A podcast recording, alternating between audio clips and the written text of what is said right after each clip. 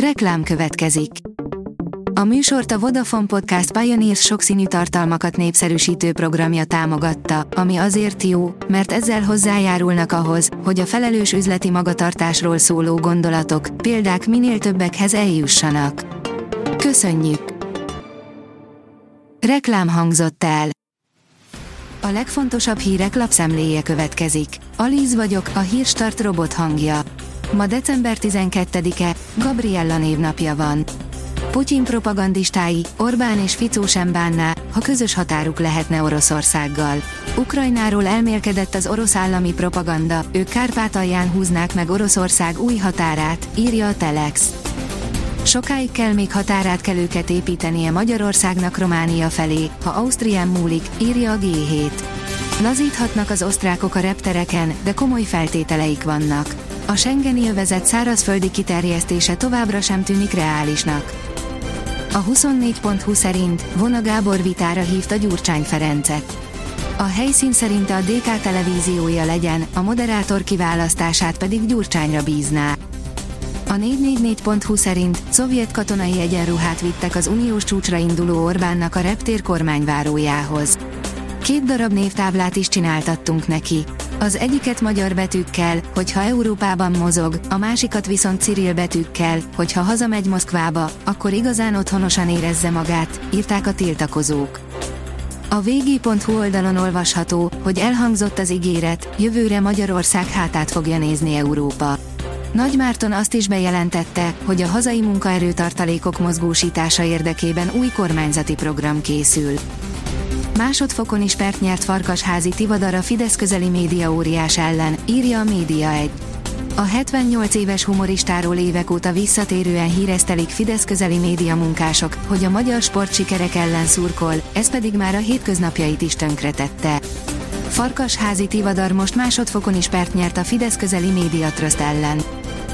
A privát bankár szerint beadja a derekát a bizottság, jó hírt kaphat Brüsszelből kedden Orbán Viktor.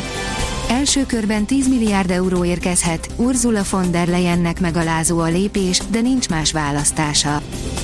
Sok gazdálkodó nem is tudja, mekkora kockázatot vállal, interjú a tűzvédelmi szakemberrel.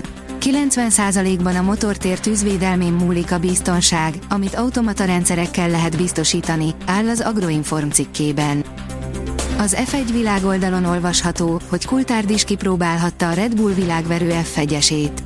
Különleges lehetőséget kapott a Red Bull Forma 1-es csapatának korábbi versenyzője, David Coulthard, a skót pilóta ugyanis nemrég kipróbálhatta az osztrák csapat idei domináns, RB19-es kódjelű versenyautóját. Oroszország cégei az összeomlás szélén, a szankciók kicsinálják a gazdaságot. A Gazprom 36%-os veszteséget szenvedett el, az exportbevételek drámaian csökkennek. De Putyin állítja, a gazdaság növekszik, áll a Bitcoin bázis cikkében. Schiffer, Európában a legszemetebb, legképmutatóbb árulást a német zöldek hajtották végre. Az egykori politikus arról is beszélt, hogy az elektromos autóipar körüli hisztéria a zöld szemfényvesztésnek az iskola példája, áll a magyar hírlap cikkében. A sportál szerint a csoda csapattal játszik a Real Madrid a spanyol királykupában. A Spanyol Labdarúgó Szövetség elkészítette a Spanyol Királykupa következő fordulójának párosításait. Tiszteletlennek nevezte Ronnie osullivan a hoppon maradt ellenfél. Ronnie O'Sullivan hétfőn 14 órakor játszott volna a Scottish Open első fordulójában a hazai Liam Graham ellen. Csak hogy a világ első mindössze három órával a mérkőzés kezdete előtt lemondta a részvételt, áll az Eurosport cikkében. Mutatjuk, mikor várható csapadék a ciklomból, óráról órára, írja a kiderül. Újabb kiadós mennyiségű eső zúdul térségünkre. Képgalériában mutatjuk be, mikor vonul át a nagy kiterjedésű csapadékzóna. A Hírstart friss lapszemléjét hallotta. Ha még több hírt szeretne hallani, kérjük, látogassa meg a podcast.hírstart.hu oldalunkat, vagy keressen minket a Spotify csatornánkon, ahol kérjük, értékelje csatornánkat 5 csillagra. Az elhangzott hírek teljes terjedelemben elérhetőek weboldalunkon is. Köszönjük, hogy minket hallgatott!